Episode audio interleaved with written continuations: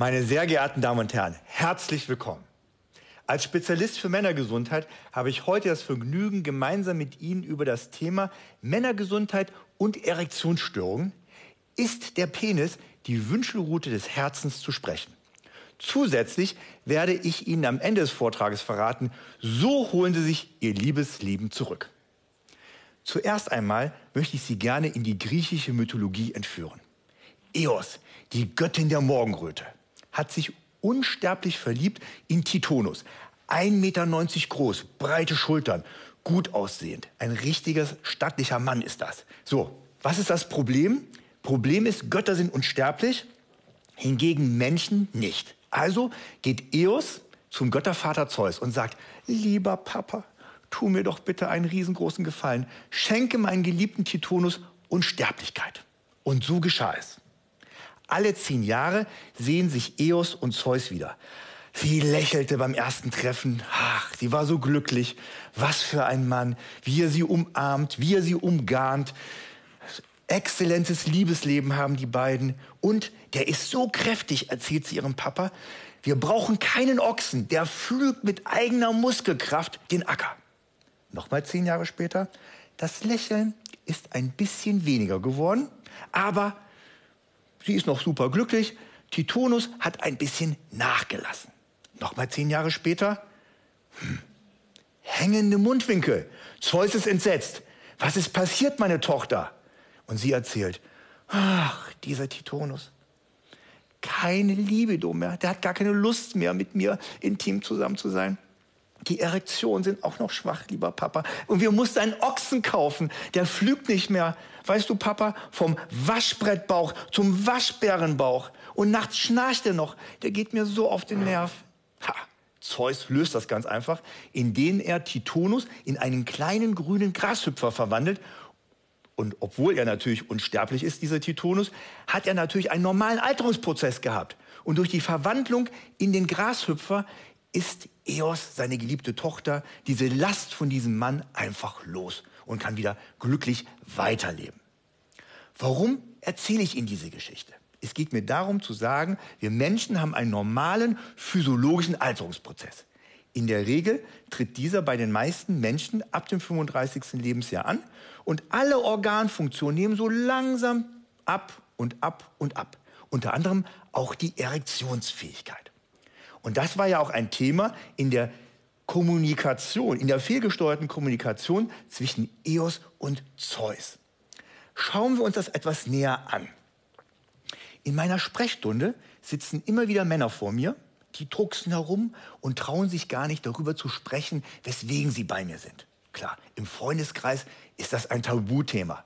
Die Männer glauben, ich bin der Einzige, oder fast der einzige auf der Welt, der Erektionsstörung hat. Keiner redet darüber. Meine Kumpels, die sind alle so fit und da läuft alles super. Mann, oh Mann, oh Mann, ich muss mich schämen.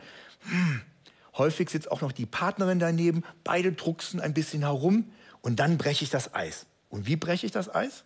Wir von der Deutschen Gesellschaft für Mann und Gesundheit haben eine Studie gemacht bei Männern zwischen dem 20. und 80. Lebensjahr und haben festgestellt, dass jeder fünfte Mann an Erektionsstörungen leidet. Das heißt, dieser Mann, der vor mir sitzt, ist nicht alleine. Und damit er sich das vorstellen kann, was das ungefähr bedeutet, sage ich, wenn Sie einkaufen drehen, drehen Sie sich zurück, wenn Sie an der Kasse stehen und zählen die Schlange ab. Eins, zwei, drei, vier, fünf. Eins, zwei, drei, vier, fünf. Und schon ist das Eis gebrochen. Der Mann fühlt sich besser. Er weiß, dass er nicht alleine ist.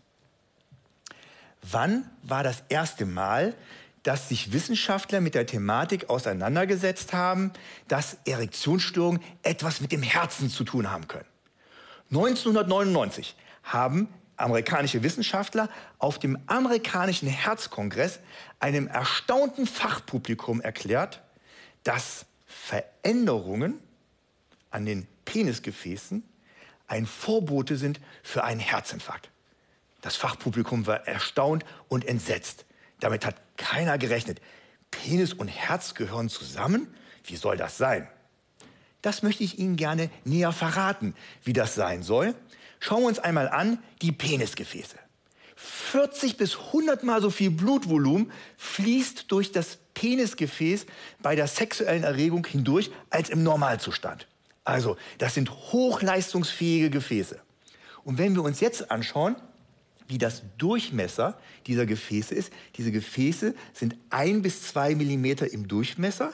Und wenn wir hier Veränderungen haben, das heißt Ablagerung im Gefäßsystem, und dieses Gefäßsystem generalisiert im gesamten Körper Ablagerungen hat, dann sieht man, hier fließt das Blut einfach nicht mehr gut durch, durch diese Verengung im Lumen. Und schauen wir uns das einmal an. Die Herzgefäße sind drei bis vier Millimeter im Durchschnitt. Und zusätzlich kommt noch dazu die Halsschlagader ungefähr 5 bis 7 Millimeter. Sie sehen also, mit den 1 bis 2 Millimetern Durchmesser sind die penilen Gefäße die kleinsten Gefäße. Also wenn es hier zu Veränderungen kommt, sieht man eine Erektionsstörung und das ist ein Vorbote, circa vier bis acht Jahre im Voraus, ob ein Mann einen Herzinfarkt oder einen Schlaganfall bekommt. Zusätzlich sollte man auf jeden Fall wissen, desto stärker die Erektionsstörungen sind, wenn sie gefäßbedingt sind, desto stärker sind Veränderungen an den Herzkranzgefäßen. Also hier ist es ganz entscheidend, dass man hier natürlich darauf achtet, um natürlich auch Vorsorge zu betreiben, damit es erst gar nicht zu einem Herzinfarkt kommt. Was ist nun wichtig?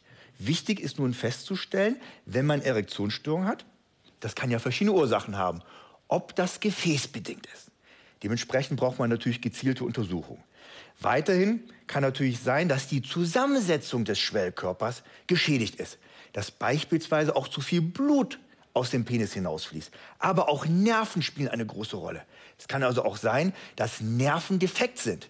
Aber auch Hormone spielen auch eine ganz wichtige und entscheidende Rolle. Und nicht zu vergessen, die Psyche. Klar, wir haben lange gedacht, nämlich ungefähr bis 1990, dass 90 Prozent der Männer psychogene Erektionsstörungen haben, ohne organische Probleme. Das stimmt aber nicht.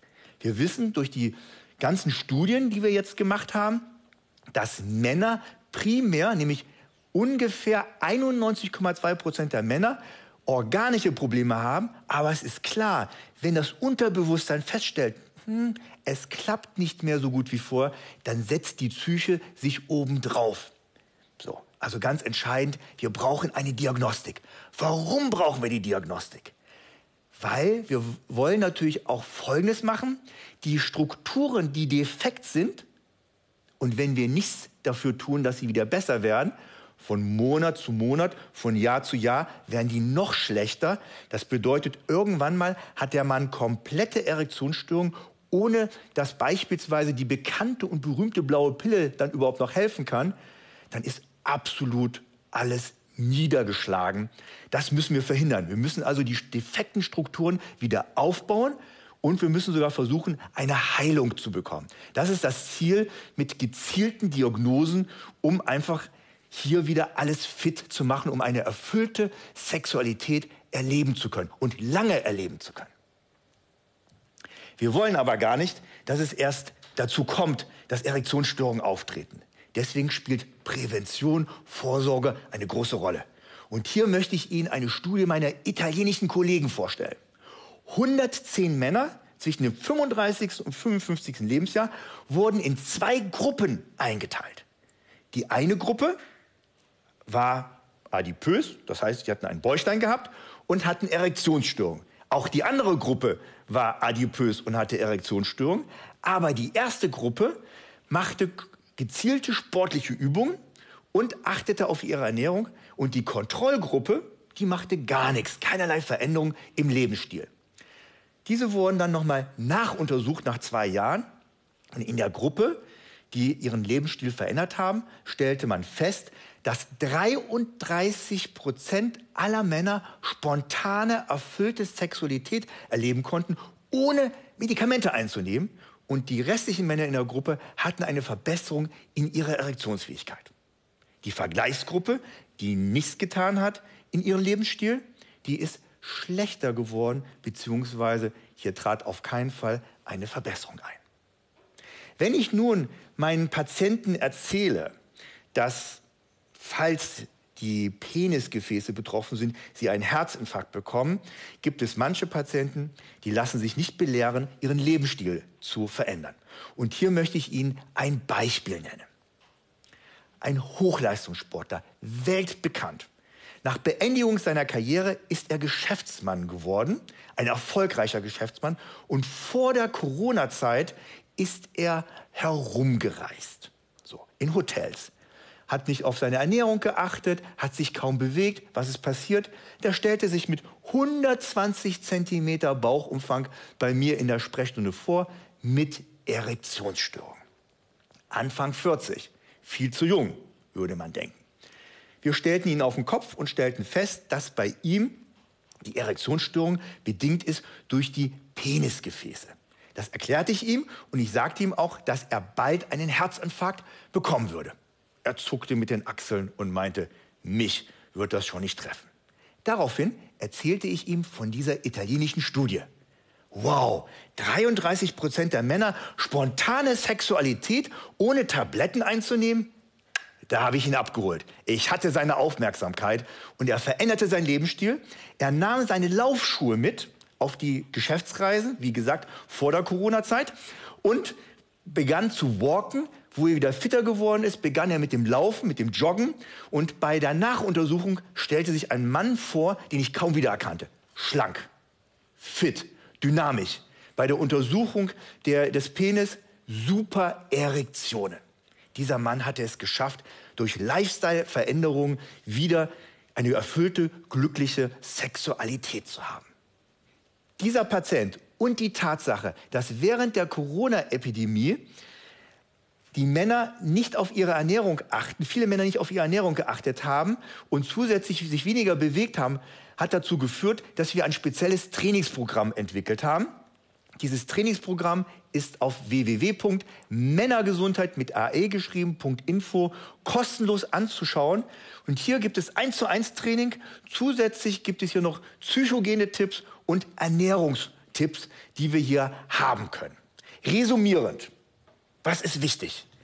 Es muss keinen Mann in Deutschland geben, der an Erektionsstörungen leiden muss. Jedem kann geholfen werden. Wir brauchen eine Diagnose, um eine Veränderung, eine Verbesserung von gestörten Strukturen zu haben, vielleicht eine Heilung hervorzurufen. Und ich möchte diesen Vortrag beenden mit den Worten von Eugen Roth bezüglich der Prävention. Damit es nicht erst kommt zum Knackse, erfand der Mensch die Prophylaxe. Aber lieber beugt der Mensch der Tor sich der Krankheit als ihr vor. Vielen Dank für Ihre Aufmerksamkeit.